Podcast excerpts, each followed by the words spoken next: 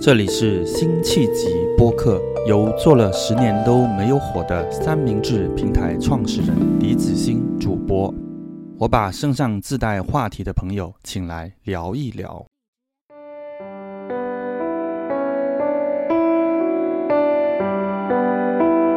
欢迎大家来到辛弃疾播客的新一期。那本期自带话题的嘉宾是作家钱嘉楠啊，嘉楠跟大家打个招呼吧。嗯，大家好，我是钱佳楠，然后现在在洛杉矶。然后我们今天也是呃伦敦跟洛杉矶的连线啊，时差八个小时，呃，这个跟呃伦敦跟国内的时差其实差不多，呃，所以佳楠你是刚刚搬到洛杉矶两个星期吧？跟我们讲讲你现在居住的环境是什么样，观察到一些什么样细节？就是这样的，因为我之前四年都待在美国的中西部。然后在中西部时候，房租是相对低廉的，所以我就很舒适的有我跟一一般就是一个室友。我们两个人可以拥有一个整套的厨房、客厅，然后包括沙发、电视什么，我们都有，对吧？然后我们自己有自己的卫生间。但是现在 我住在一个 so-called townhouse，就是所所谓的一个反正大房子里，但其实是不是是一个群租的状态？有我们加上我一共有六个人，我们要 share 一个厨房、一个客厅，但很小。然后接下来每个人之间需要我们自己有自己卫生间，但是我们需要的在那个就是日程上要有很多很多的安排。所以大概是一个这样的状态。我现在房子，但是很奇怪的是，我在这里很开心，我不知道为什么。那很好，我觉得可能是跟洛杉矶的色彩有关系。原先中西部，这两天在跟我朋友说，中西部的房子啊，呃，特别是我以前在圣路易斯，因为我住的是学校公寓嘛，然后它整个的所有的学校公寓房子是一样的，就是那种红砖，但是是很老的红砖，因为它房子已经一百年了嘛，所以那个红砖已经变成棕色了。深棕色了，然后所有的房子都是三层楼立方体，然后唯一的区别就是门窗它可能雕饰不太一样，但是你可以看到都是一个模子刻出来的。然后我住在那个房子，我就觉得有点压抑，因为出去都一样的嘛。而且我后来觉得这是我读博生涯在华盛顿读博生涯的一种暗示或者预示，因为我后来所有的那个博士的那个体系，它非常的在我看来有点死板，因为我是个自由散漫的人，然后它可以给你的自由度就是门窗上的雕饰，其他它就把你当一个模子刻出来。然后在这里就不一样，因为我没住学校房子，这是一。第二个是我在一个墨西哥人的那个社区里，然后每一栋房子都是彩色的，就是墨西哥人就把房子漆成很漂亮的颜色，蓝色啊、黄色啊、橘色啊，就你出去每栋房子都不一样的颜色。然后他们的那个花园哦，弄得非常非常好，然后就每个花园也不一样，然后有很多很多花，然后有高高的棕榈树，这个我们都知道加州的那个想象，对吧？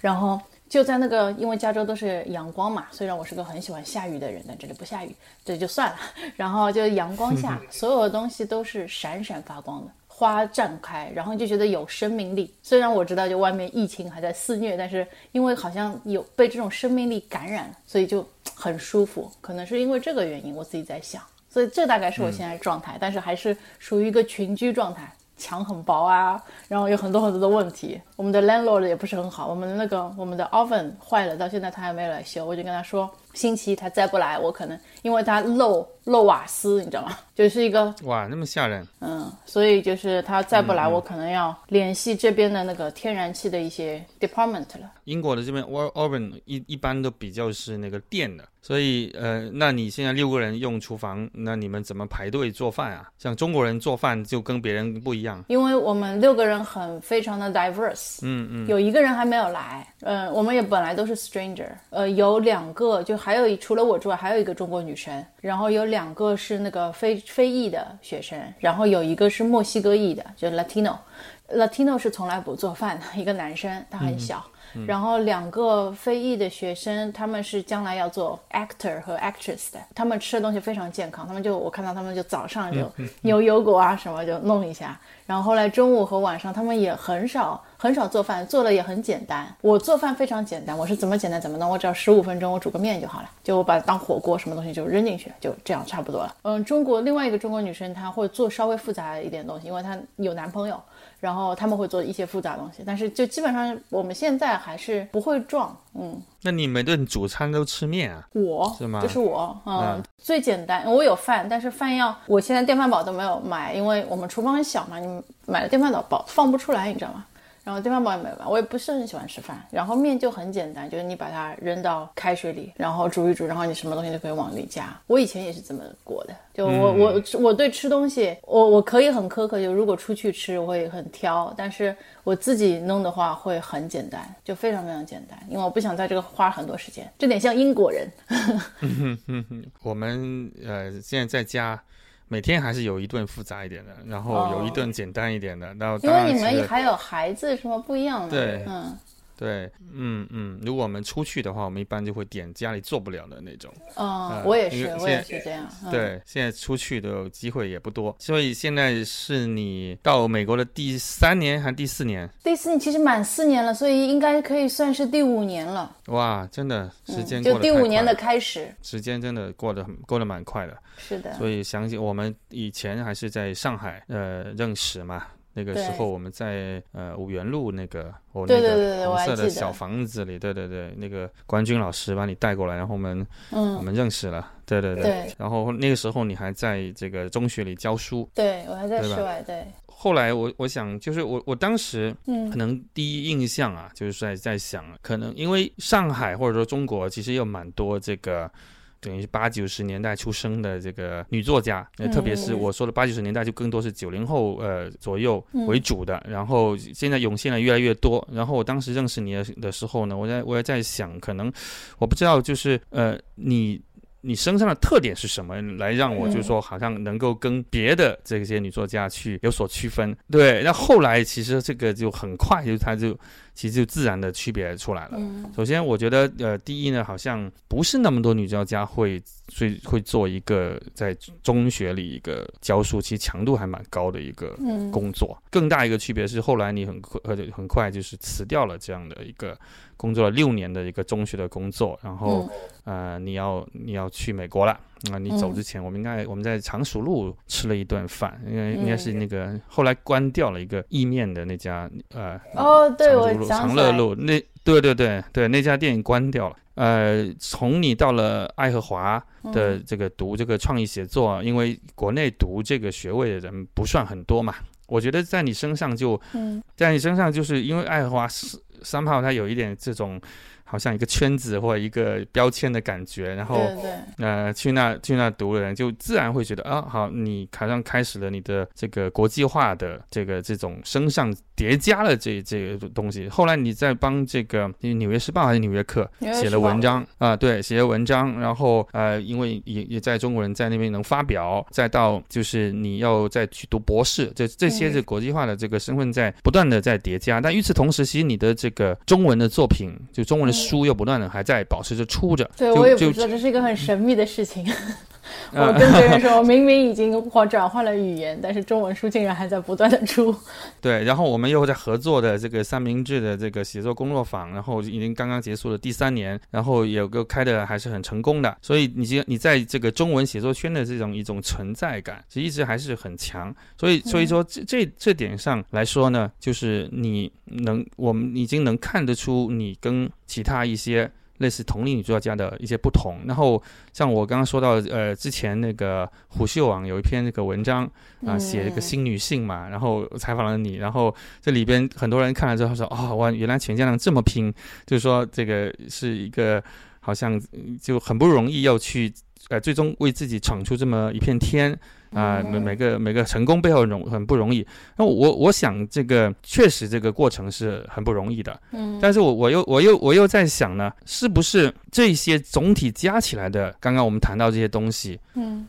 使你身上。现在代表了一种新的一种个人景观或者文学景观，在在在你的身上，你就你自己有感受到读者啊，或者说媒体啊，或者其他大众是是怎么样在看待你的吗？其实我真的不知道，我跟你说老实话，因为之前那个《纽约时报》的文章出了以后，不是因为有很多攻击嘛，但后来我做了很多反思。对吧？然后那个有很多攻击以后，后来我就做了一件事情，我的微博现在是没有那个 notification 的，就是说我不知道别人谁转了我的文章，然后就是谁评论，就是没没有那个没有，应该是叫通知还是叫什么？就是对，但你没有关闭评论，你并没有关闭哦，没有关闭评论，那评论是别人的那个那个权利嘛，我也不会去关闭，对吧？呃，我也没有去关闭那个无陌生人的私信，就是我都没有去关闭，所以有时候如果我要点，我还是可以看到的。嗯，但是一般我也没有通知，所以我不会顾就不会去有意识的去注意，因为我发现它剥夺了我太多精力了，所以这个我关掉了。所以其实我也不知道，因为就是现在别人转，我只能看到一个数字，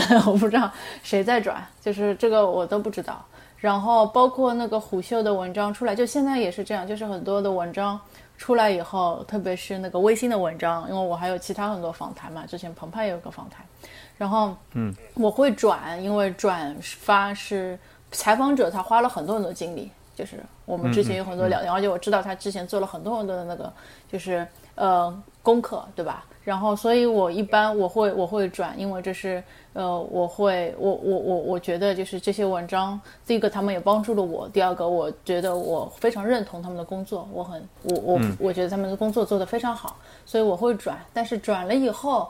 就是下面的评论我也不太会去看了，现在。嗯，我不太会去看，因为因为之前的感觉，就我现在这么这几年在美国最深的感觉就是，所有的评论都是自我的暴露。怎么说呢？比如说，就说如果有读者从当中看出，哦，原来。那个成功要付出这么多，我还不够努力，我英文单词还没背，那是因为他他是这个话是他对自己在说，对吧？他不是对我在说，其实不是我影响他，是他的自我暴露。包括之前的《纽约时报》文章，就别人会说我不孝顺啊，或者什么什么，就是有一些道德立场的一些预设，很多这个道德立场预设，其实他也是他自己对自己在说话，他不是真正在对我说话。所以我知道了这一点，所以我现在会非常有意识的去看，就也哪些东西是别人的自言自语，哪些东西可能是别人对我在说。所以是这样的。然后大多数的东西，因为我自己说话的时候，我现在也会觉得有很多东西其实我是在对我自己说，其实我可能不一定是真的和别人进行了很有效的沟通。所以我会很有意识去做这一点。所以当我有意识去做这一点的时候，我在关注外界对我的印象的时候，我不太会去。关注这一点，我会更多的觉得他们是自己对自己在说。就如果包括现在，如果有一个就说虎嗅那篇文章，可为什么？因为他后来变得转载人真的很多，到多到什么程度？多到几百年没有联系的中学老师都会出现，突然出现一下，或者说很多年没有联系的同学会突然忽然蹦出来一下，怎么怎么样，对吧？然后那个。然后就是，但是他这篇文章可能就是因为很多大众，比如说在中国现在这个阶段，我们都知道，因为中国还是属于一个那个，我们不知道疫情过后世界会变得怎么样，但是它这么这几年它都是一个那个经济，它是一个就是是一个蓬勃发展的时候，所以很多人在这个就有点像菲斯杰拉德笔下的那个美国的那个感觉，就每个人都会有一个。我们叫做中国梦，它可能会有一个跨越阶层成功的梦。我们这么说吧，它可能有一个成功的梦。对，所以每个人都很渴望这个东西。当别人很渴望这个东西，然后虎修那个文章给的主要的那个感觉是，你为了这个成功，你必须要付出很多，然后给别人就是。这是变成了一种成功学的一种叙事，然后是这套叙事加上了每个人自我内心对财富或者阶层跨越一种渴望，或者说对现阶段的一种焦虑，就怕落到人后的那种焦虑，然后是这样一个东西让他们就是和这篇文章产生了共鸣，但最终这个产生共鸣其实是他们在对自己的一种焦虑和对自己的一种渴望在说话。我是我是这么去看待的，所以我觉得很多我不知道外界对我什么印象，然后我会觉得很多的印象是他们可能自己对自己的影响。我我我们这种所谓的就是不是很这不是非常非常知名的公众人物，只是做了一种就是只是帮助他们确认对自我的这样一种认知吧。我是这么看待的。因为他们也也信奉这个勤奋能够对对对对嘛，就但我我相我我还是认有这么一个信心，这是没问题，嗯嗯。对，所以呃这个这个呼应了这么一个呃社会内心的一个逻辑，但是我们从另外一个方面上来讲呢，就是你身上的这样的，我我可能现在怎么找一个词来形容，就说这个 layers 啊，是吧？一个。一个一个层次。层面啊，层次不断不断在丰富，然后但是这个 layer 呢，它又不是那种所谓社会阶层的这种单纯等同于这个感觉。就呃，你你自己觉得你有像那篇文章里面带出了感觉，就好像你多少实现了一个阶层的一个跃升吗？在你过去的六年或十年里面？因为我不知道中国的阶层应该就是怎么样去区分，但是我可以说到的是，我的生活确实和我父母的生活是不一样的。嗯嗯嗯，就说我的生活我应该是过得比他们好，应该是这么说。嗯，因为我的父母没有上过大学，然后我至少受过了良好的大学教育，包括后来有就是大学之后研究生的教育，对吧？这是不一样。然后第二个是我的父母是做了一辈子的工人，所以这是属于一个工人阶层。但工人阶层在他们那个年代是属于很很高的阶层，和我们现在的概念不太一样，对吧？那我不管怎么样是属于一个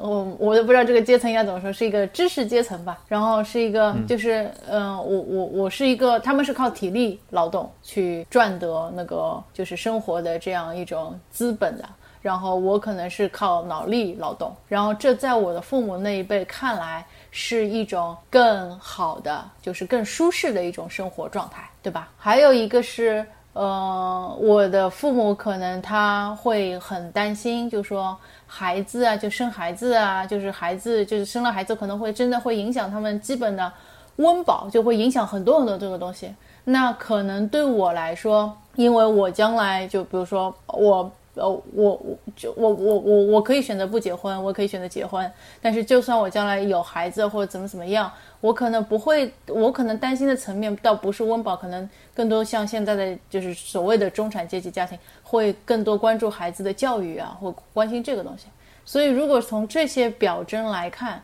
可能我实现了所谓的阶级的跃升，但是我觉得这不是我的个人。我我个人努力当然有其中有因素，但是我觉得我们这个就是我这一代人，如果你这样说的话，我这一代人基本上都实现了阶级跃升。就如果他们成长背景跟我一样，父母是工人阶层出身的话，大多数的我这代人都实现了阶级跃升。因为你好像是二零一零年前后本科毕业嘛，那如果你说你这一这一代人，就是他们都在毕业十年以后都实现了阶层的跃升，我不知道到时候会多少听众同意啊？但是呃我就说说上海多，那如果说这样，对可以可以放在上海嘛？因为我觉得地域很重要，因为我很多东西，如果我不是出生成长在上海，我可能得不到这么多的东西。嗯嗯嗯，呃，我我说，但不一定有多少人会同意，因为今天可能同样是复旦或者名校毕业的本科生，嗯他们在现在仍然感到很迷茫，他们也不不见得会相信自己在十年以后能够实现像你这样的一点点的跃升。但是我我在我在十年前也不会相信的，我也是很迷茫的，好不好？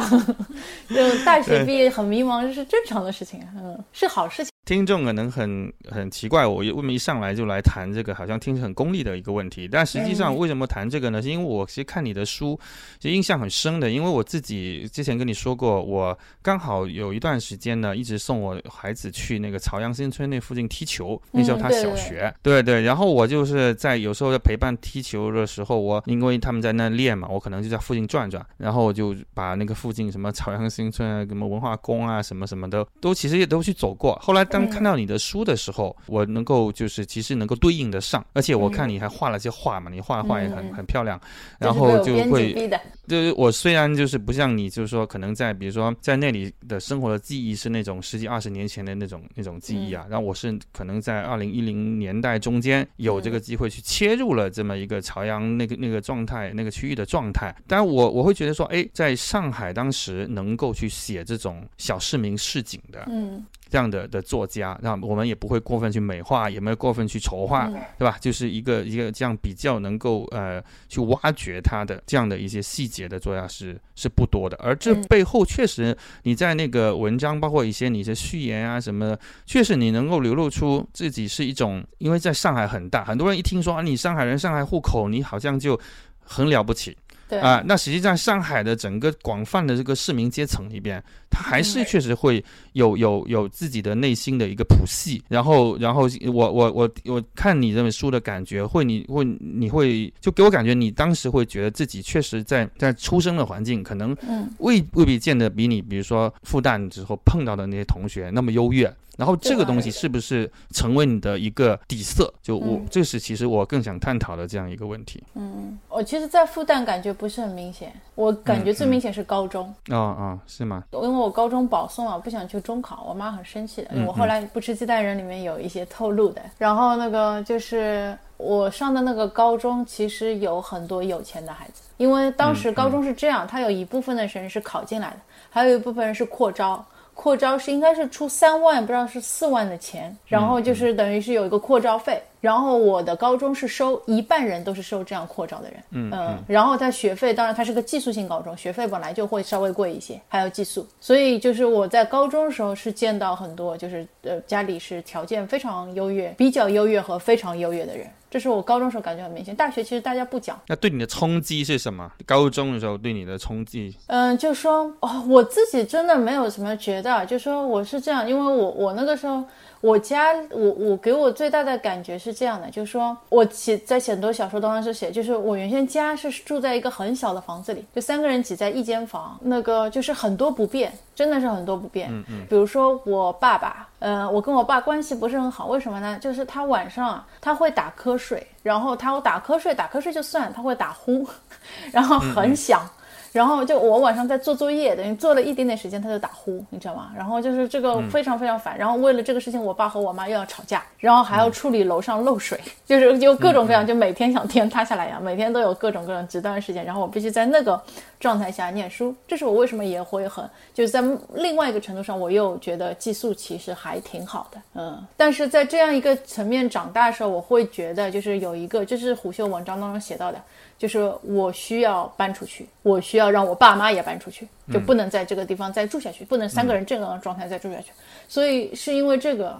那个时候我小，那怎么办呢？那我这代人是相信读书改变命运的，因为我们有命运想要改变。这个我老师开过一个玩笑，他说他他的孩子是不相信读书改变，他说我的命运挺好的，我干嘛要去改变他？就是两代人的不同区别。我相信读书改变命运，所以读书是我唯一能做的。那高中时候就很想思想也很简单，就是说因为高中你知道啊，高中中国的高中高考还是很重要的。然后高中从高一进去，老师就会告诉你就我我原先高中啊，排名前五十是复旦、交大、北大、清华，然后排名多少后面，然后他每个月月考以后那个会张榜。全年级张榜排在那里，然后那个，然后对我来说就是说我必须保证自己的排名很高，所以大概是这样的。然后，然后又又有高中又做了很多其他事情，学生会什么事情。然后，但是我我会知道，就是我那个时候因为高中很受限制，所以我会觉得只有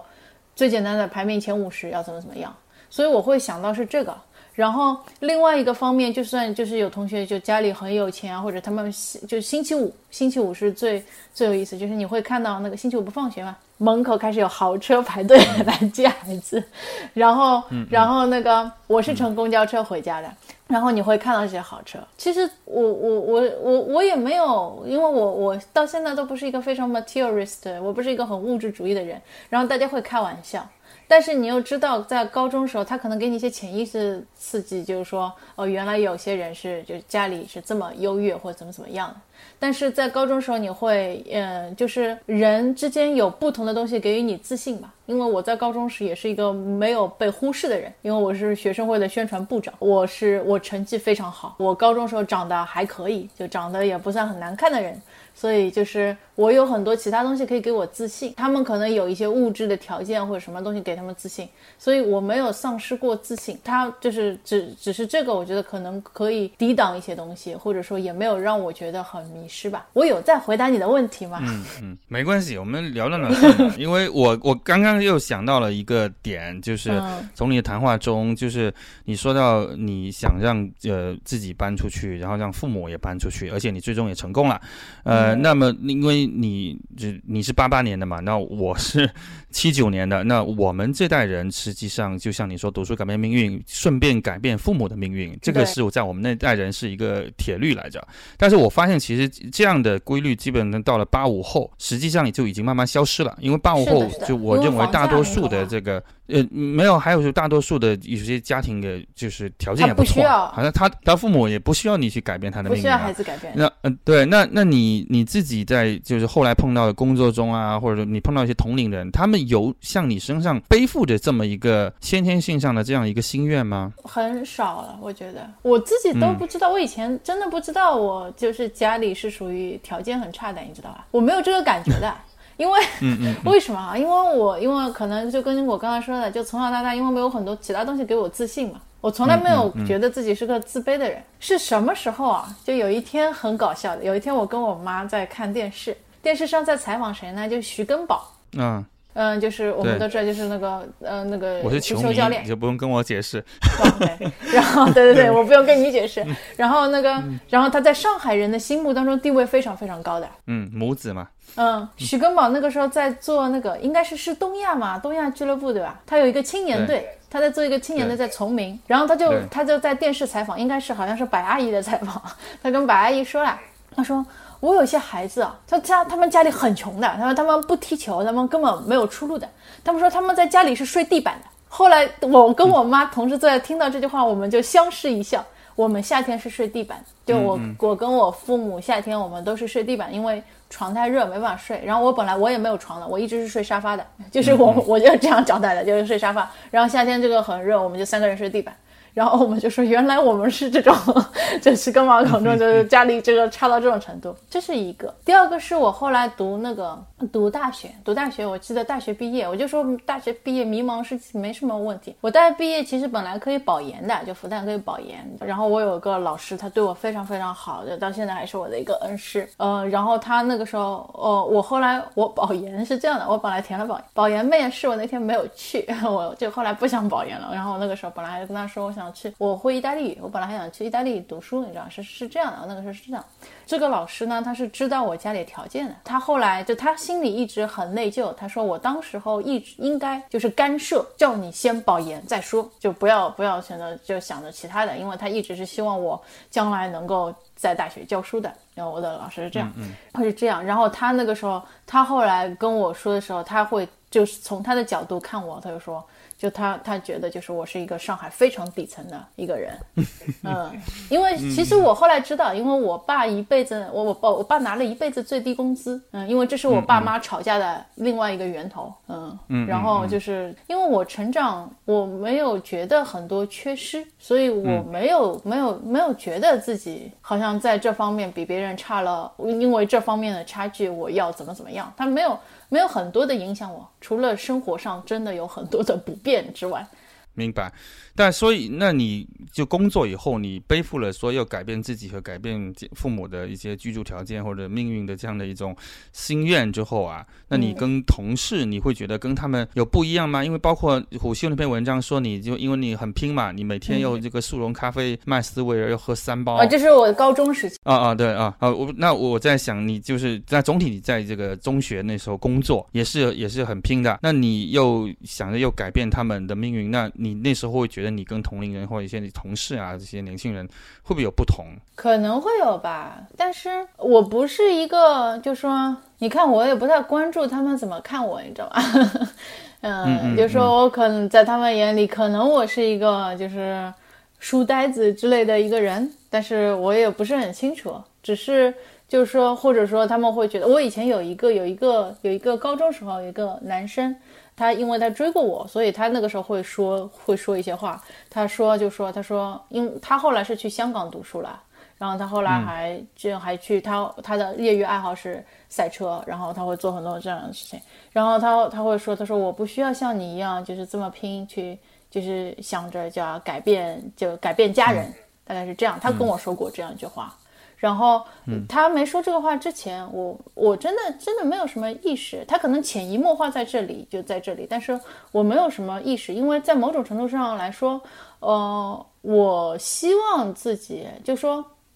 嗯，怎么说呢？就说，呃，读书对我来说，我本来也就是我很擅长做的一件事情，然后我本来也希望就是自己就是。就是读书这件事情能做好，所以它跟改变父母的命运两者并不矛盾。然后我也不介意，如果别人觉得我是书呆子，或者别人觉得我的那个就是呃在读书或者什么这个事情上很有野心，包括写作上很有野心，我不介意，因为这个事情现到美国我更加不介意了，因为在中国好像一个人野心太大好像是个贬义词，但在美国所野心野心是一个褒义词。就是你应该有野心。我我更多问的是你当时工作后那个状态，就是说，呃，工作后，因为你好像比如说你你赚同样赚一份工资，但是别人可能可以买包啊、旅游啊，那你想着如果是要要帮父母买房，或者说你改变他们的一些条件的话，那那这些方面会使你在包括在上海这么一个相对比较物质的这么一个城市里边，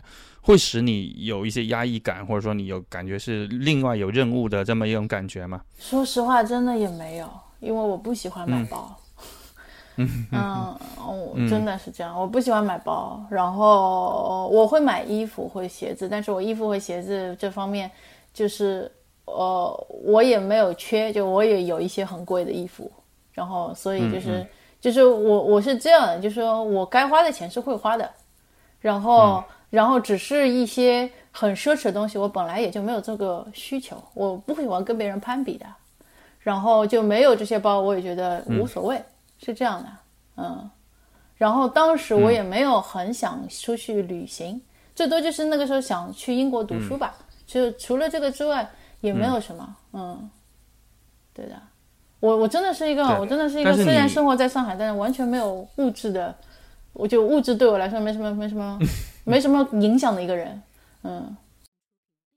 嗯嗯，但是你呃教的那些学生，因为是在室外，就是他们的，特别是呃就 IB 这个方向的，就是他们的家境一般都是很好，在上海至少是这个中上阶阶层了。那这个时候你看到他们这个的高中，就跟你的高中还也是不一样的，因为他们这个高中以及他们接下来这个对为大学所准备的花费都动以这个百万计了。然后年年代上，他也不是，他们也跟你们不是一个同一年代的人了。对。而那个时候，你会感觉到，你你内心是怎么样一种感觉呢？呃，就说他们，我我我两个感觉。第一个感觉是，我觉得就是他们受的教育，比我受的教育要好很多。然后我，因为我我我你也知道，我很喜欢 IB 课程的，所以我。就是我会觉得他们受的教育要好很多，就是整个一个，这是一个真正素质教育，就他们在高中就可以去，嗯，就给自己的意见，训练他们去给自己意见去批判文本，这个我是以前不能想象的，对吧？这是一个。第二个是他们的阶层什么，这个对我来说也没有什么的，我没有太在意。我唯一在意的是什么？你知道？我唯一在意的是，因为我是工人阶层出身的孩子，对吧？我的我是在想，就是说，如果我出生在今天。我是没有办法去读这个中学的，我只是唯一在想这个。然后这个东西转化我，我内内心有一个另外一个，就是这个这个内心有一个另外一个有点小内疚的地方，就说我是工人阶层出身的一个孩子，然后我长大了，长大以后我为我提供的教育是我这样的人，我这样出身的人无法享受到的，然后为此我内心是有一些不舒服的，嗯。然后除此之外，其他倒也没有什么，嗯，因为在学校学校的环境，虽然他们家境出身很好，他们从小见识就很广，见多识广。因为这一代孩子很多，如果是中上上海的中上阶层的话，他很多很国际化，对吧？他们见识甚至比你还广。但是在中学里，我们从来没有感觉到他们会觉得就是，呃，我的见识比你广，我不尊重你或怎么样。我在中学里是一个很受他们喜欢的一个老师，他们很尊重我。对。所以这是这是这是好的，但是这是除了这个之外，我只是觉得，就是，对啊，我我这样的一个，我好像背叛了我的阶层。那你会觉得今天的工人阶层的孩子要上你当时像复旦这样的国内名校更难了吗？比你那个时候？我觉得可能更难，我觉得可能更难。就说他那个，因为我我现在我离开高考很多年了，所以我就是我我我因为都不知道就现在的高考是一个什么样的情况。但是我可能觉得更难，因为你看现在孩子他在补课上的花费，嗯嗯嗯，对吧？他很很很很高，因为我有两个侄女，他们从小很小就幼儿园就上海现在很正常，就开始要补课学英语啊什么什么乱七八糟，有很多国内就是学校不教，然后你必须出去外面去学，那对家长来说都是一笔花费。然后如果家境很一般的话。中国的父母在教育上是肯定会砸钱的，就即使就是工人阶层，只要是父母是在乎孩子的，他砸锅卖铁，对吧？我们这句话就砸锅卖铁，他都会让孩子去读书的，这是对的。但是在这个过程当中，他可能本来的，就是说他的门槛变高了，就本来他可以承担的，比如说我一顿不吃，然后孩子一个星期可能补课费有，现在不是的，你可能一个月不吃，孩子可能一顿补课费可能都没有，而且补课的行业它都变，就补课它都变成很就是层级很鲜明，你付什么样的钱可以请到什么样的老师，就现在是这样的，所以和我们和我当年的那种补课已经完全不一样了。然后我就觉得在这个过程当中，他的物质基础已经很大程度上影响了孩子能够得到的资源，教育资源。对，这是我为什么觉得现在的孩子，就现在如果是跟我一样阶阶阶层出身的孩子，可能很难上复旦。嗯，那你刚刚讲到你背叛你自己原来出生那个阶层的愧疚，会使你以后某个时间段会说，哎，我会我以我所学的所长的去为这个阶层的孩子去提供一点什么样吗？服务？我会希望这样做，我会希望这样做。但是你看，我现在。对我现在更多的是等于是一个在做一个个人的发展，什么都没有做。我现在做的一个事情是，我离开了教育的这个行业，好像不用去面对这个问题。嗯，我只是回逃避了这个问题，但是这个想法在我心里是有的。嗯，先建设好自身嘛，就是，所以我们回对，如果回头理理这条线，就是说你。当时候你选择成为一个中学老师，但是你同时呢在耕耘，去让自己拥有作家这个身份，然后也出版了书，然后这两条线它是同时并行的。到是到哪样一个点让你觉得说我作家这个身份一定要跳出来，我要大过于中学老师，最终放弃掉中学老师这么一个身份呢？嗯。说实话，很多事情它很复杂。你看上去好像是一个很单线的，是我跟教育之间的一个关系的区分。它可能更多的是一个，它还跟写作有关系。其实，其实更多的是写作碰到瓶颈。就是说，如果整个一个中学老师，我继续做中学老师，然后写作能够继续发展，我有可能就这么继续去做了。但是它后面发生了几个很重要的事情。第一个重要事情是。呃，我的年龄越来越大，对吧？然后你知道我这个年龄在上海是属于剩女？现在就更加就是这这不是这这不是说我们不去在意，他在他影响我的父母，我还和我的父母生活在一起，他影响是我的，我可以不去在意，他影响我父母，嗯，他影响我父母以后，我父母就会有焦虑，因为我每天跟他们生活在一起，他们就会做一些说一些很奇怪的话。然后你每天必须要去应对这个事情，所以这他就这个就成了一个，这是成了一个很很重要的一个事情。其实这很这个是重要的。第二个是我后来发现，就是中学其实中学老师的那个职业，他很他稳定很好，对吧？然后我教的科目我很喜欢，也很好，我不讨厌的工作，我挺喜欢的。我的教学的这部分的工作，这个都很好。但问题是，它不是一个能够让你去见到很多。社会层级跟很多不同的人打交道的工作，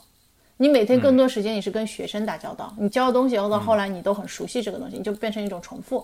那写作其实很多时候对于我来说啊，我觉得很多作家可能他有不一样的思思路。那对于我来说，我是需要外界刺激的，但是这份职业我因为花很多时间在这个，我就没有时间去得到外界的刺激，这个对我来说很糟。然后第三个就是我的个人生活有一些小小的问题，因为我那个时候，嗯。嗯，就是有一些个人情感的问题，然后我必须要离开这座伤心的城市，然后就是它是一个 种种的原因的一种叠加，种种原因一种叠加，然后后来导致了我要做这个决定。它它不是一个单线的，所以我觉得这个就很有意思。就是如果你去看，包括一些采访性的报告、特写性的报道，你可能得到是一个单线的，得到一个结论，但其实每个人的生活非常非常复杂。是，当然，当然。而且有有很多能说的，不能说的。所以为什么我说播客有它的好处，就是我让你说，然后你对你的说话负责。然后如果我第三人称，我试图去总结你，我这个总结试图觉得很客观，但实际上很难客观。嗯。所以所以就是我们能够表达到一定的这个这个程度，呃，我觉得也能够给听众提供了一些东西。那你当时去美国之前，你你可能很难意识到你会在美国待多少年，对吧？哦，完全不知道，嗯，对，嗯嗯。最早是一个两年的 program 嘛，就是两年 program，对的。我那个时候我就我从来没有想过在，就是想过当然想过，但是我没有打算在美国长待。谁会在爱荷华长待下去？就是说那个是一个玉米地，就不可能长待的呀。因为你可以看到我不想长待的一个状态。为什么？我到去年那个就是洛杉矶就租房的时候，我才发现我没有 credit history。就很多人到美国会办信用卡，我到时候我那个时候都没有做过这个打算，因为我想我反正待两年我就走了，我干嘛去办个信用卡，烦死了，我都没有做这个事情。我信用卡是现在才申请的。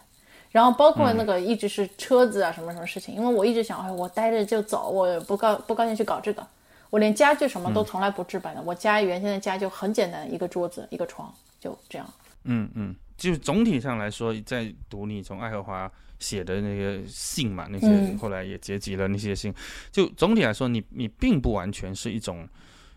说很雀跃的，说去到一个新天地啊那种，有时候是跟天气有关，就那里大雪，然后当然还有一些这个学校的一些呃课程，然后有些人来来往往。他的感觉是很很 miss 的，这种 miss 当然我我有些人可以理解为，比如说你那你三十岁呃再出来，这总归是一个，就是说对于对于中国人说啊，听起来就一个很不容易的一个决定，你放弃了一个呃中学很稳定的工作，但对你来说，实际上他是进入了一种什么样的一个新的一个阶段呢？在心境上面，就是说对你来说，其实到美国当时到爱华，他更多是在心境上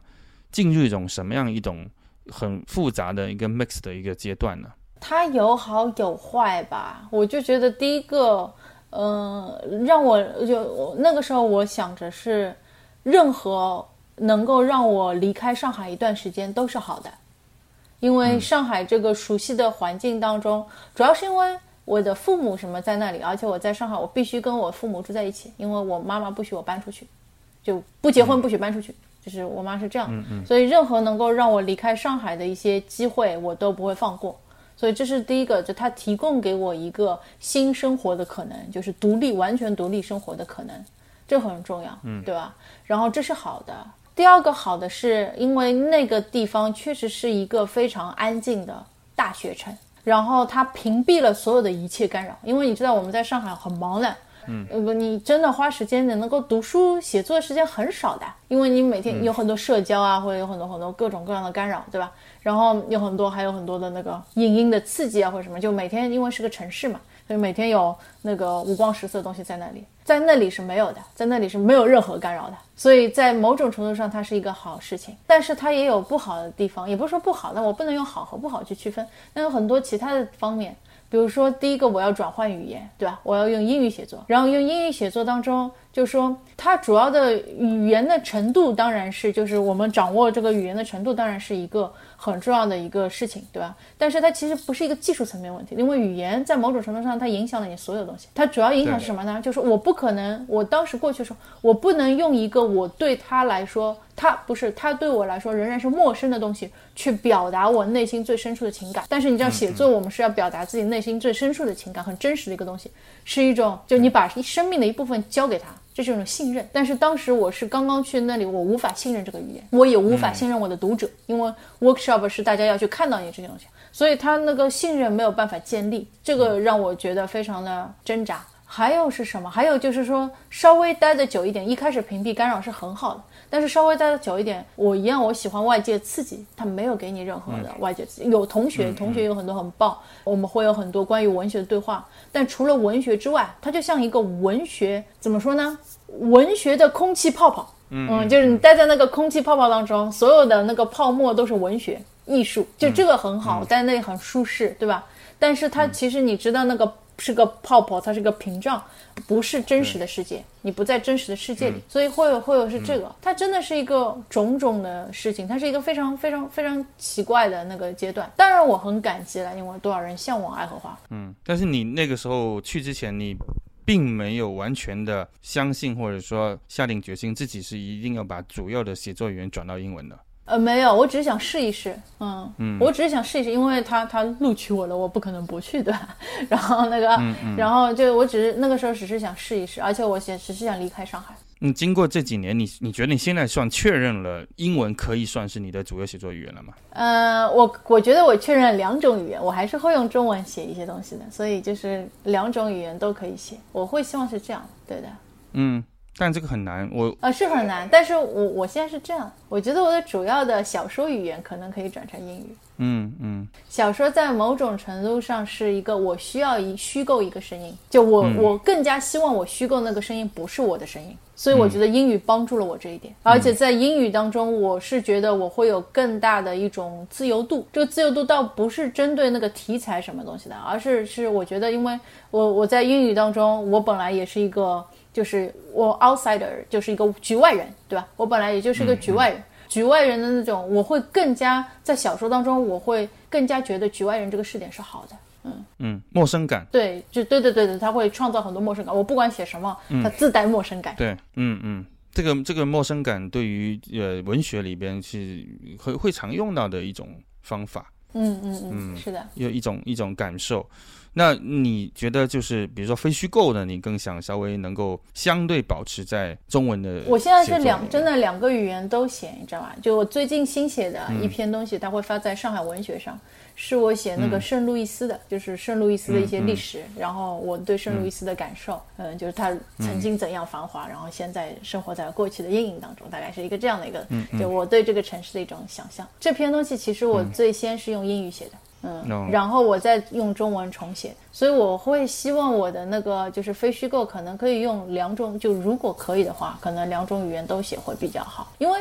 是这样的，你知道为什么吗？因为非虚构，我会觉得。我在中文世，我我我很珍惜我在中文世界的读者，然后我也很珍惜，就是有一些题材，因为我现在有一个。我现在比较好的是，我自己可以自由选择我想写什么。我知道很多人可能是不能够有这种自由度，但我可以自由选择我想写什么。然后我想写的东西，我会觉得是因为它有意义，我从当中看到了一种意义。然后我会希望我能够分享给更多人这种意义，所以我会很珍惜我中文的读者。这是我为什么还想用中文把它写出来，因为我觉得这个东西可能他们看，他们也可以看到一些我从中得到的一些。启示，嗯，对，但是我仍然觉得这两种语言你在写作的时候，如果你在一段时间内同时并用的话，它会有冲突的，会会是有是有冲突的，但是冲突是这样的，就是说我我我是这么在想的啊，就是说你看现在美国有很多的孩子，不美国就中中国也有很多孩子，就全世界也有很多孩子，全球化，他从小出生成长他就是双语，如果他出生成长本来就是双语的话。这两种语言对他来说冲突不会特别大，他会很舒适的切换，当然很烦，对吧？他也会有切换困难，但是他会比较舒适的就习惯能够使用两种语言。我见到很多人是这样的，我会觉得如果我在这个语言当中暴露的时间长久的话，我可能会习惯两种语言的存在。当然，在写作上，他的两种语言所需要的，就他、他、他的本来的那种语言的那个。规则就是不一样的，对吧？然后它那个，嗯，就说它所需要的美感的构建方式是不一样的。这个我当然知道，这是为什么我会说我那篇文章是用英语写的，但是我用中文重写，嗯嗯，就就说是是大概是这样。但是我不知道，这是我现在的一种希望。我不想，我不我我不想完全的放掉中文，对吧？嗯，明白。我们如果再谈回到这个。所谓阶层这个问题，那你到了美国，其实难以逃开这个问题，就是美国的社会充满了阶层，然后文学圈也也会有阶层，然后你是个 outsider，一个 newcomer，呃，你在无论社会和文学圈，呃，在美国的这个时候，你你是如何看待这样里边的一些阶层层级，或者说你有没有在那里边又试图去爬升呢？其实我有，但是美国又是一个这样的一个地方，就美国很烦的，你知道吗？就是说美国人不喜欢去谈阶层，对我来说啊，我但实际有。那实际其实是有，但是他们用了一种遮掩，就是他们只谈种族，他们不谈阶层。但是我觉得很多种族的矛盾背后也是阶层的矛盾，它不是一个单纯的种族的问题，包括种族内部它也是一个阶层的矛盾。但美国人不喜欢谈，因为美国人希望他们构建一个美国梦，只要你努力，你可你出生是穷人，将来会是富人。但是问题是，就是这是一种回避，因为美国现在是全世界那个贫富差距最大的国家，应该是最大的。如果按照只是按照数据的话，它是最大的国家，所以我觉得这是他们在回避这种事情。所以你在美国，第一个很难谈阶层，因为你谈阶层，大家笑，啊，这是个英国的东西，这是个旧世界的东西，我们是新世界，对吧？嗯，你很难谈阶层。嗯，然后怎么感受到呢？就这种遮掩以后，你的感受就变得也变得非常的难。有时候你首先感受的，你变成了感受去感受种族，嗯，就比如说你去一些在爱荷华很难感受到，因为那是个大学城，然后那是一个除了文学一无所有的城市，然后那是一个用我的老师话形容，医生和律师仍然是这个城里最富的人，你大概可以感觉到他的阶层矛盾不是这么的，就是冲突不是这么强烈。但是如果你去大城市，比如说像现在洛杉矶，你感觉就很明显。就如果是一些工人阶层，就是对啊，呃，那个墨西哥裔的一些社区，工人阶层占主流，你就完全可以感受到。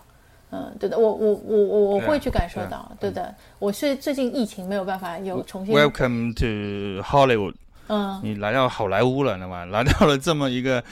呃，肯定是这个纸醉金迷，然后也本身确实有这样的一个城市，因为我去过一次洛杉矶，我觉得它跟旧金山的感觉都不一样。呃，对，但旧金山现在它它里边确实糟啊，就旧金山现在好贵啊，然后因为都是那个技术，嗯嗯，技术很多都是那个科技的人，对。对，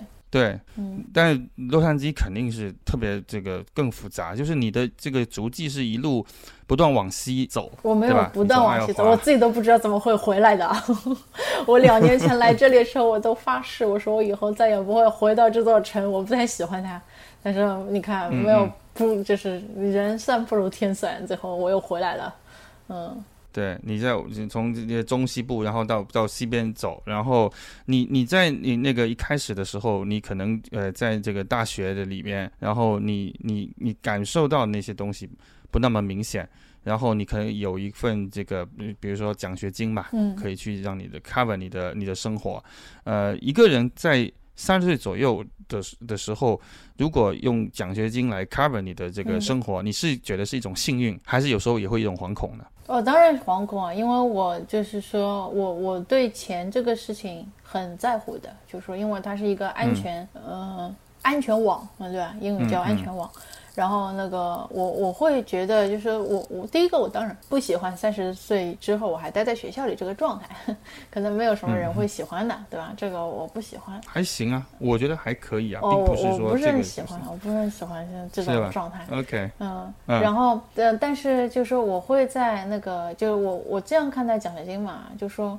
第一个现在是疫情，我会觉得我现在有这样一份奖学金。很幸运了，因为他我至少不会去愁我我不会去愁那个就是怎么付我的租金啊或者什么什么，你知道吧？然后我会觉得很幸运，而且我还可以继续去做我喜欢的事情，他支持着我做我喜欢的事情，所以我这这个很幸运嗯。但是除此之外，我会去这这之外，我会去逼迫自己会去做其他方面的努力，包括多写一些作品啊，或者怎么怎么样。嗯嗯，就是不能够就是说只是靠他吧。嗯嗯，那从另外一个阶层，就刚刚说的文学的阶层，就是从亚裔作家在美国本身，我觉得确实都就不主流，就这当然不可能主流。数数到的，数到的那屈指可数的那些人，那对你来说，你其实也慢慢在那边有了自己的一个 presence，呃，有有了发表一些文章啊等等。那那在这一块，你是怎么样的一种努力的状态？是是无心插柳呢，还是说其实也还是很努力？你是怎么样看待在这块的发展？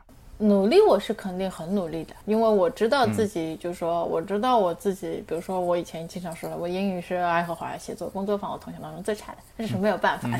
他们都是美国人。然后那个，然后包括现在在南加大，我肯定也是最差的，因为他们都是美国人，对吧？但是最差的，我不能够一直是就是做一个最差，甘愿做一个最差的。我当然是希望能够就是跟着他们，追着他们跑的。这样一个状态，所以我很努力，我会花更多的时间在阅读和写作上。我觉得这是一个基本的，就如果这个不保证，我自己会觉得我对不起，就是自己被给予的机会。嗯，这是没问题。嗯，但是那个肯定未来，就我会知道，就不管我怎么努力，我不可能是一个，我不可能跟他们一样，然后我不可能是一个，就是像美国出生长大的那种人，对英语如此的，就是这种运用的娴熟能力，我是达不到的，我只能接近。那个状态，这个我是知道的。第二个，我也不可能成为一个主流的作家，就是将来即便我在这种语言当中，我可能也就是一个亚裔的作家，嗯，对吧？他一定会有个标签在你身上的，这也是没有办法，这是你没有办法改变的一个事情。然后，但是现在美国又他会更加关注少数族裔，所以有很多白人直男作家又会觉得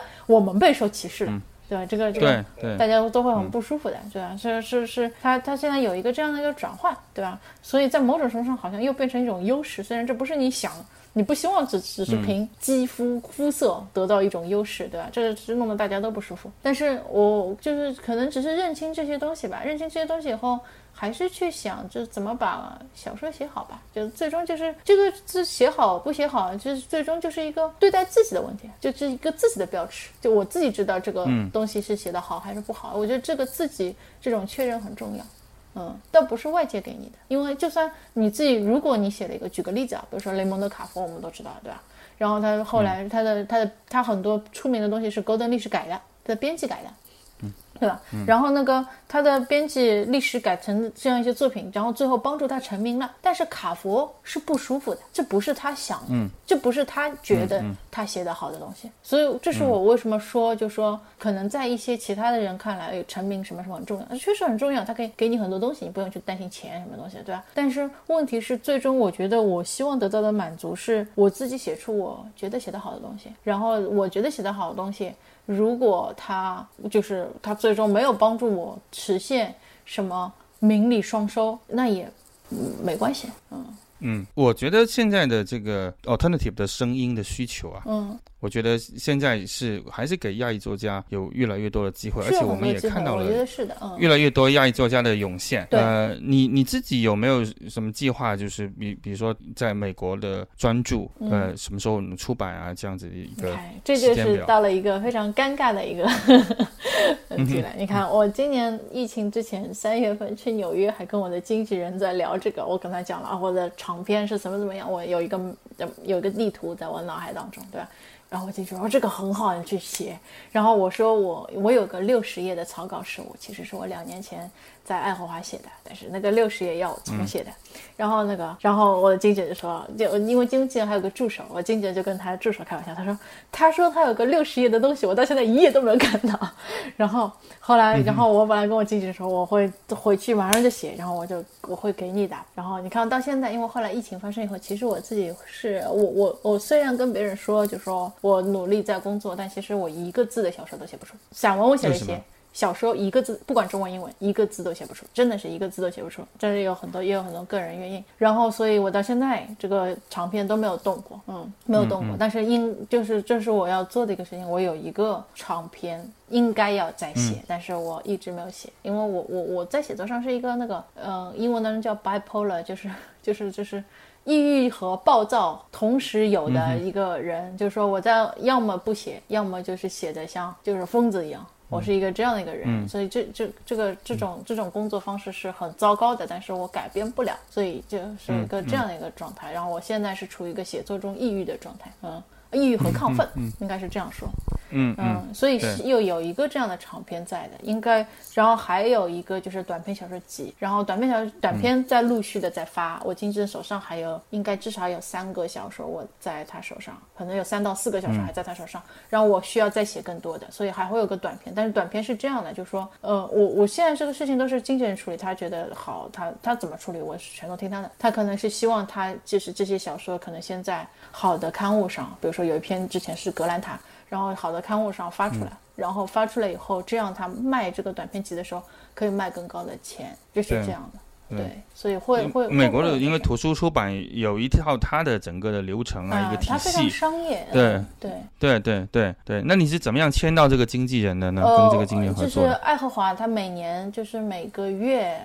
就基本上每一个月或者每两个月都会有，嗯，就是经纪人过来，像星探一样，嗯，过来就是过来挑学生。然后你可以跟他，你可以预约跟他面试，然后你可以把你的作品给他看。如果他跟你聊得聊得来，然后他觉得你的作品好，他会再联系你。嗯，大概是这样。你跟他合作多久了？呃，我们是一年多吧，可能现在到现在一年半吧。嗯嗯嗯，主要是我的长片没给他，这是我的问题。嗯。对，呃，很多美国华裔作家可以墙外开花墙内香，就是在在美美国，呃，有一点点成成绩，但我们也不知道他具体成绩怎么样子，但是他可以在国内名声很好，因为他是在国外看似有有了点崭露头角的人，然后他的中文作品啊，或者他回国来做讲演啊、出书啊，嗯，就会显得更受人欢迎。你觉得这个是也是可以可以去你你个人可以去利用的一种优势吗？哎，我不想有很多东西，就是你如果我不想去利用它。就你知道这个东西，因为这个东西背后其实是一个这个问题啊，就是是因为中国还是一个。说到底，它跟殖民有关系，对吧？因为就是整整个一个西方通过殖民以后，它建立了一种英语的霸权或者欧洲语言的霸权。嗯，然后在某种程度上来说，后殖民的社会或者我们以前叫做第三世界社会，仍然。在仰视他，仍然很在乎那个所谓的西方是怎么看待我们的。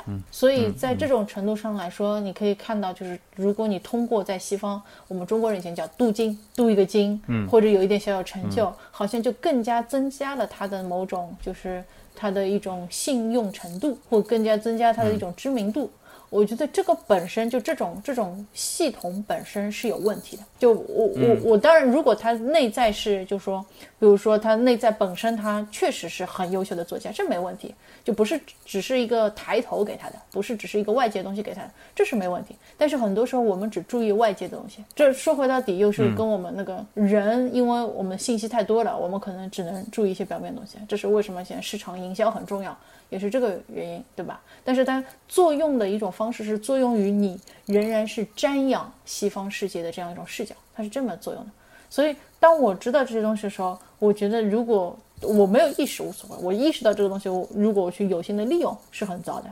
这就像我以前跟我的那个老师也说，我说如果我有心的去利用我亚裔的这个身份，这也是很糟的，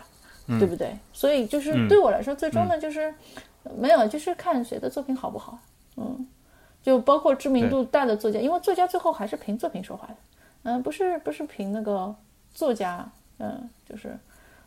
就是就是作家是谁，然后在那里受教育什么，就是不是凭简历说话。但是我们从另外一个角度来看呢，就是中国现在的，比如说年轻作家，三十岁左右或者三十岁以下的，嗯，呃，即使是这么一批年轻的作家。能够像你这么有深入的、长时间的生活在国外的这样一个时间，并保持写作的经验的人不会特别多。这里边有很多种原因，对吧？因为如果你成名还算早，然后这个在国内，其实你的文坛上面你的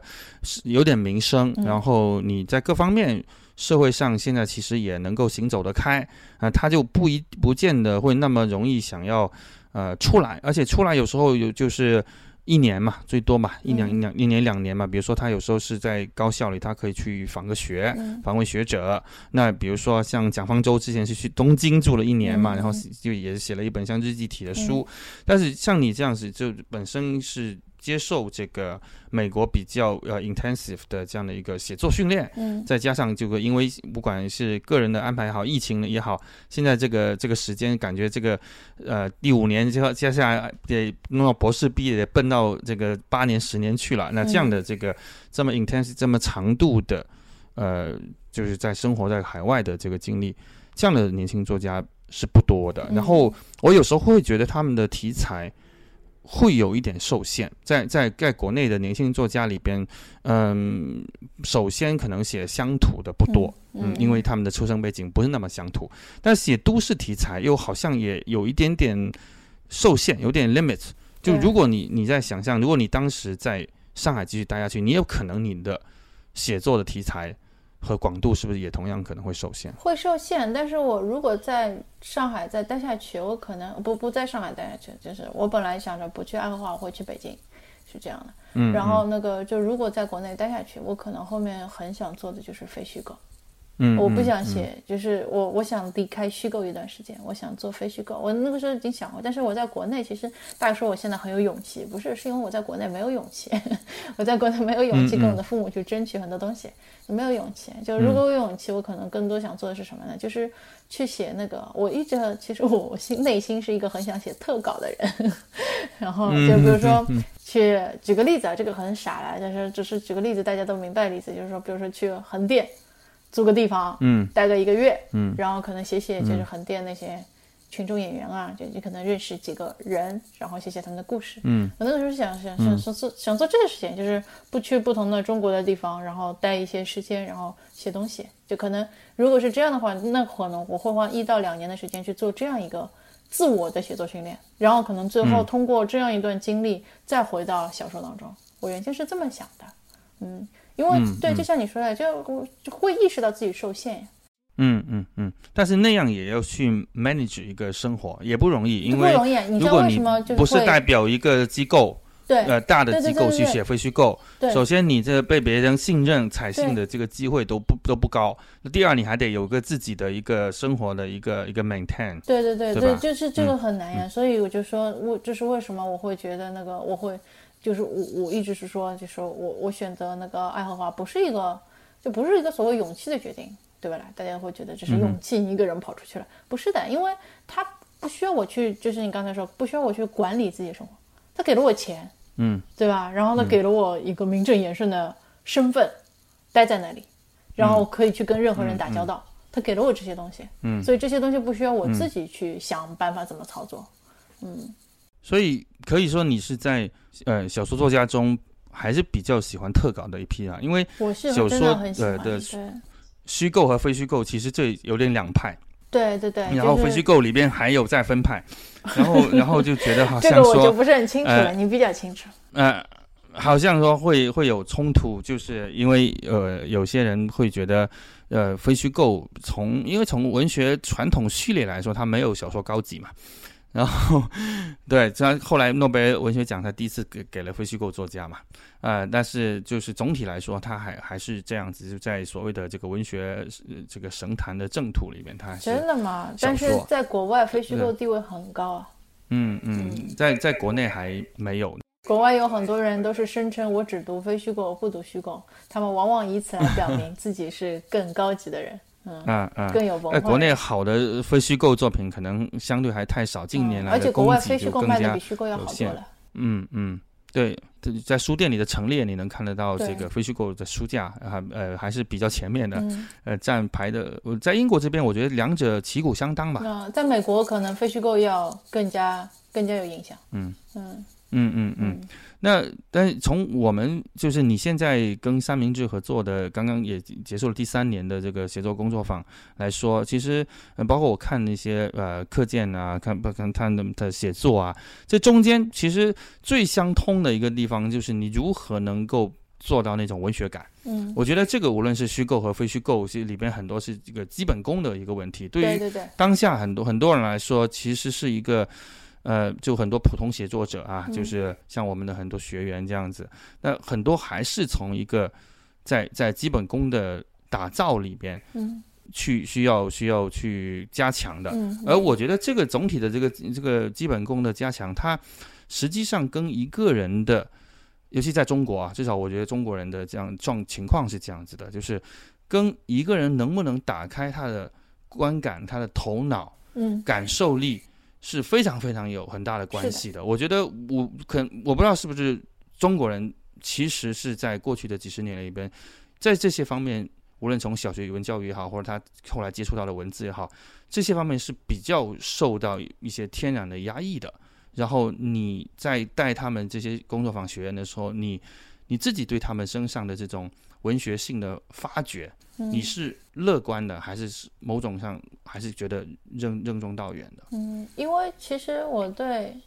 我们有孩子，所以我对就是说，就是小，就是是就是，特别是幼教，或者说就不包包括家庭对孩子的教育，包括学学校，包括幼儿园对孩子的教育这方面不是很了解，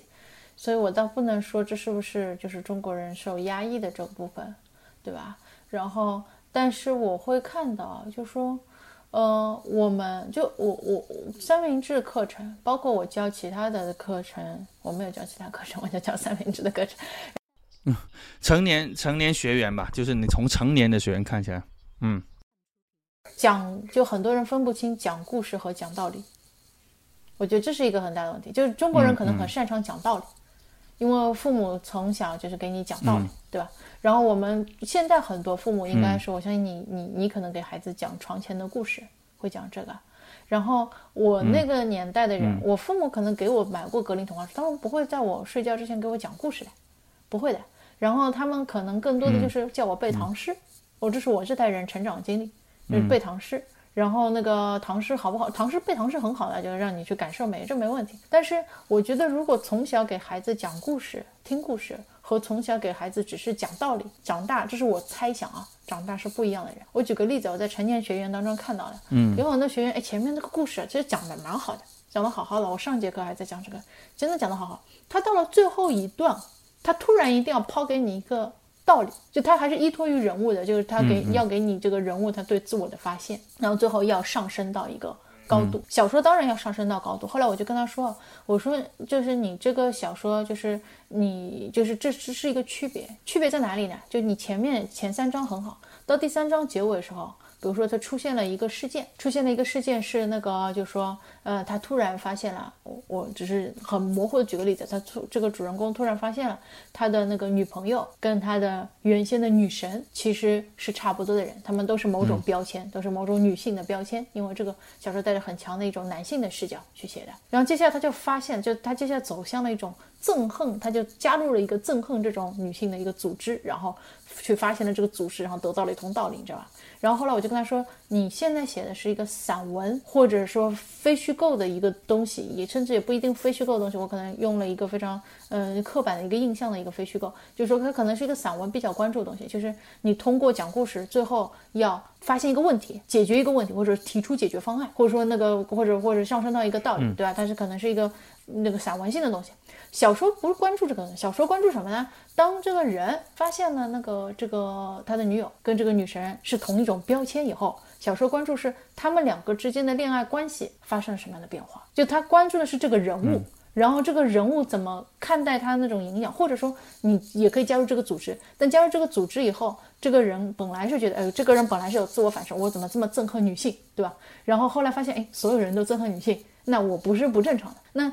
小说关注是他发现了所有人，他发现了自己也不算不正常。他是不是在日常生活当中他更放得开？他不把自己不正常行为当成了是不正常行为，他可能做跟做做了一些极端行为。这可能是小说关注，因为小说它关注人啊，关注这个故事的走向，它不是关注这个道理。道理是你从这个人从故事走向中得出来。这是我我在那个学员当中这这这几年就发现那个。学员当中就是感受最强烈的，就是说，因为我在美国，我呃你很难说，因为我在美国教的也是 in international，我教的都是国际学生，我没有教美国本土学生，所以我我不能够说，就说。但是国际学生呢？因为我我没有教过美国学生，说我没有很好对比方案。因为很多国际学生都是来自亚裔背景，我有阿拉伯学生啊，然后有很多那个就是刚果啊，就是非洲的同学，所以我我没有一个什么所谓的，嗯，就是东西方的一个参照。因为西方学院很少，我可能更多的只是。呃，我有那个，让我想一下，我有来自，嗯，他也不是西方的，他是来自墨西哥，对吧？就是因为你知道现在国际学生比例就是这样，美国、欧洲的学生是不多的，然后欧洲学生他可能都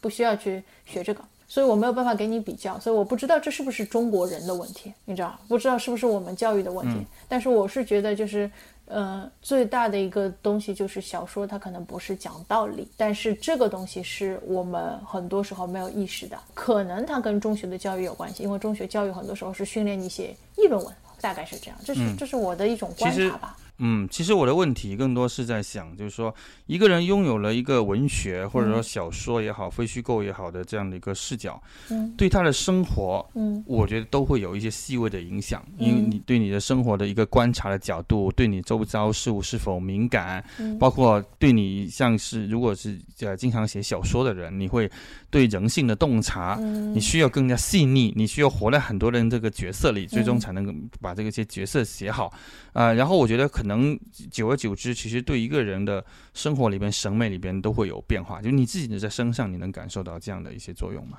我没有很关注这些，因为可能因为我习惯了一直在写小说。嗯嗯，就我我毕竟不是去了爱荷华就这几年才开始写，我毕竟写作开始的比较早，所以它可能本身已经是我自身的一部分。我可能本身就是一个比较敏感的人，就是这这里面是个鸡生蛋，蛋生鸡的问题。我不知道是因为我的敏感才开始走向写小说，还是写小说让我变得更加敏感，对吧？我觉得是这个问题。但是我觉得我同意你说的，就是说写作可以让我去更加愿意去尝试从不同的人的角度去看问题吧。我觉得这是真的。嗯，因为比如说像包括像我现在。因为我在美国，我说过我是个局外人，我局外人身份我觉得很舒服，没问题，对吧？但是我同时也很希望，不仅仅是以我。这样一个身份、这样一个角度去看世界。所以有时候我会我会我会认识很多奇奇怪怪的人，然后我会跟他们做的一件事情是。嗯，我会和他们美国人很喜欢那个 hiking，很喜欢去徒步，很喜欢远足。但是我很喜欢现在疫情又不行，不能做这个事情。我很喜欢跟不同背景的人去走一条熟悉的路。嗯，然后比如说那个，或者是去远足，去森林也可以，去远足也可以。但是我会跟一个很不同背景的人，比如说是一个科学家，然后去做这个事情。嗯，然后他可能他可以从他的视角给你很，因为他会去关注树上的一些你不知道的东西，就是一些很科学、很知识的东西，他会给你一些这个东西。我会跟我的那个做建筑师的朋友去走街道，然后他会告诉你这个路，这个。就马路的坡度，我同学告诉我，我都不知道马路坡度为什么是这么设计的。然后包括这个很多那个房子，他会告诉你很多它的结构，因为他们关注这些东西。所以，因为我我我我觉得有些人可能就这样，他喜欢听不同的人的意见，对吧？然后因可能对于我来说，因为我是一个写小说的人，因为某种程度上我需要，我也需要不同的视角，所以我会更愿意去倾听别人看世界的，或者是去。关注别人看世界的眼光，这是倒是有这样一点，对吧？其他的，我觉得对我来说，可能很多东西可能是我以前已经有的，我只是在强化它。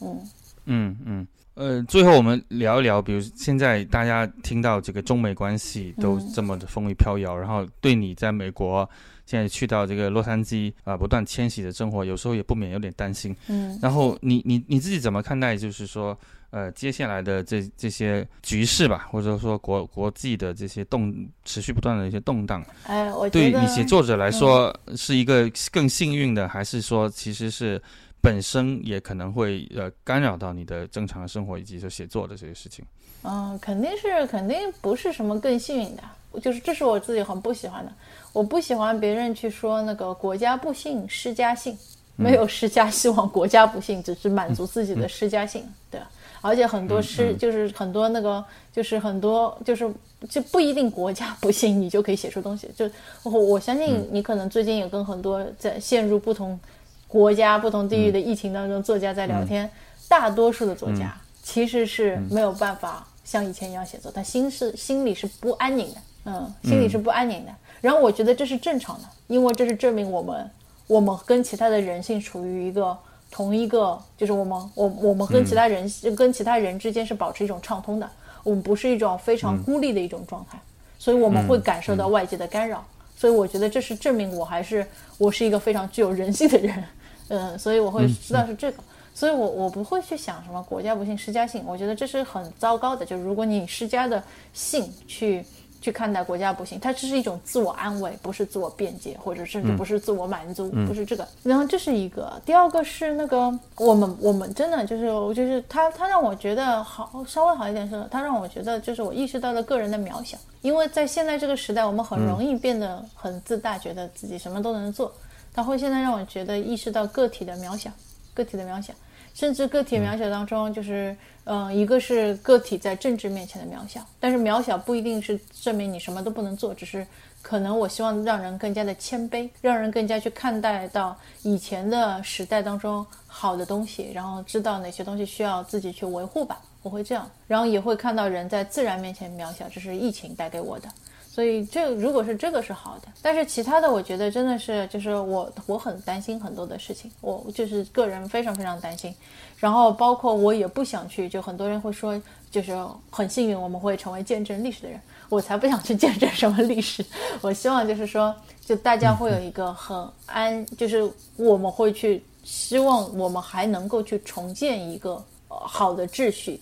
好，我也不知道是一个我好，现在很笼统，在我的脑海当中，我不知道如何去具体的把它细化，对吧？我们能够重建一种秩序，在这种秩序当中，每一个人还是可以，就是他的所有的理想能够安放。我希望还是能够去建立这种秩序。而现在，在一个有限的图景当中，我没有信心看到这一点，这个让我内心非常非常焦虑。我相信焦虑是所有人都面对到的。那。我怎么办呢？就是我只是最近，我还是在在尝试怎么去面对到这个事情。我最近在尝试，只是说我需要很多的一些工作，然后有意义的工作，让我自己能够确认我存在的意义，然后希望以这样一种方式继续去存在。而外界超越我掌控的一些事情，我可能不要过分的去担心，不要让它影响到我的工作，大概是这样。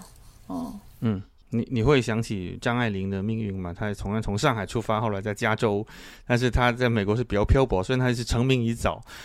哦，没有没有没有没有没有没有，真的是没有，因为时代时代也不一样，对吧？然后很不一样，人也不一样，人也不一样。嗯，她的上海跟我的上海也是两样的。嗯，那现在这个越来越巴别塔的这个社会，你会觉得在写作上自己的禁忌顾忌变多吗？嗯呃，能不能解释一下越来越巴别塔的社会，你是指什么？就是大家每个人生活空间层次不一样了。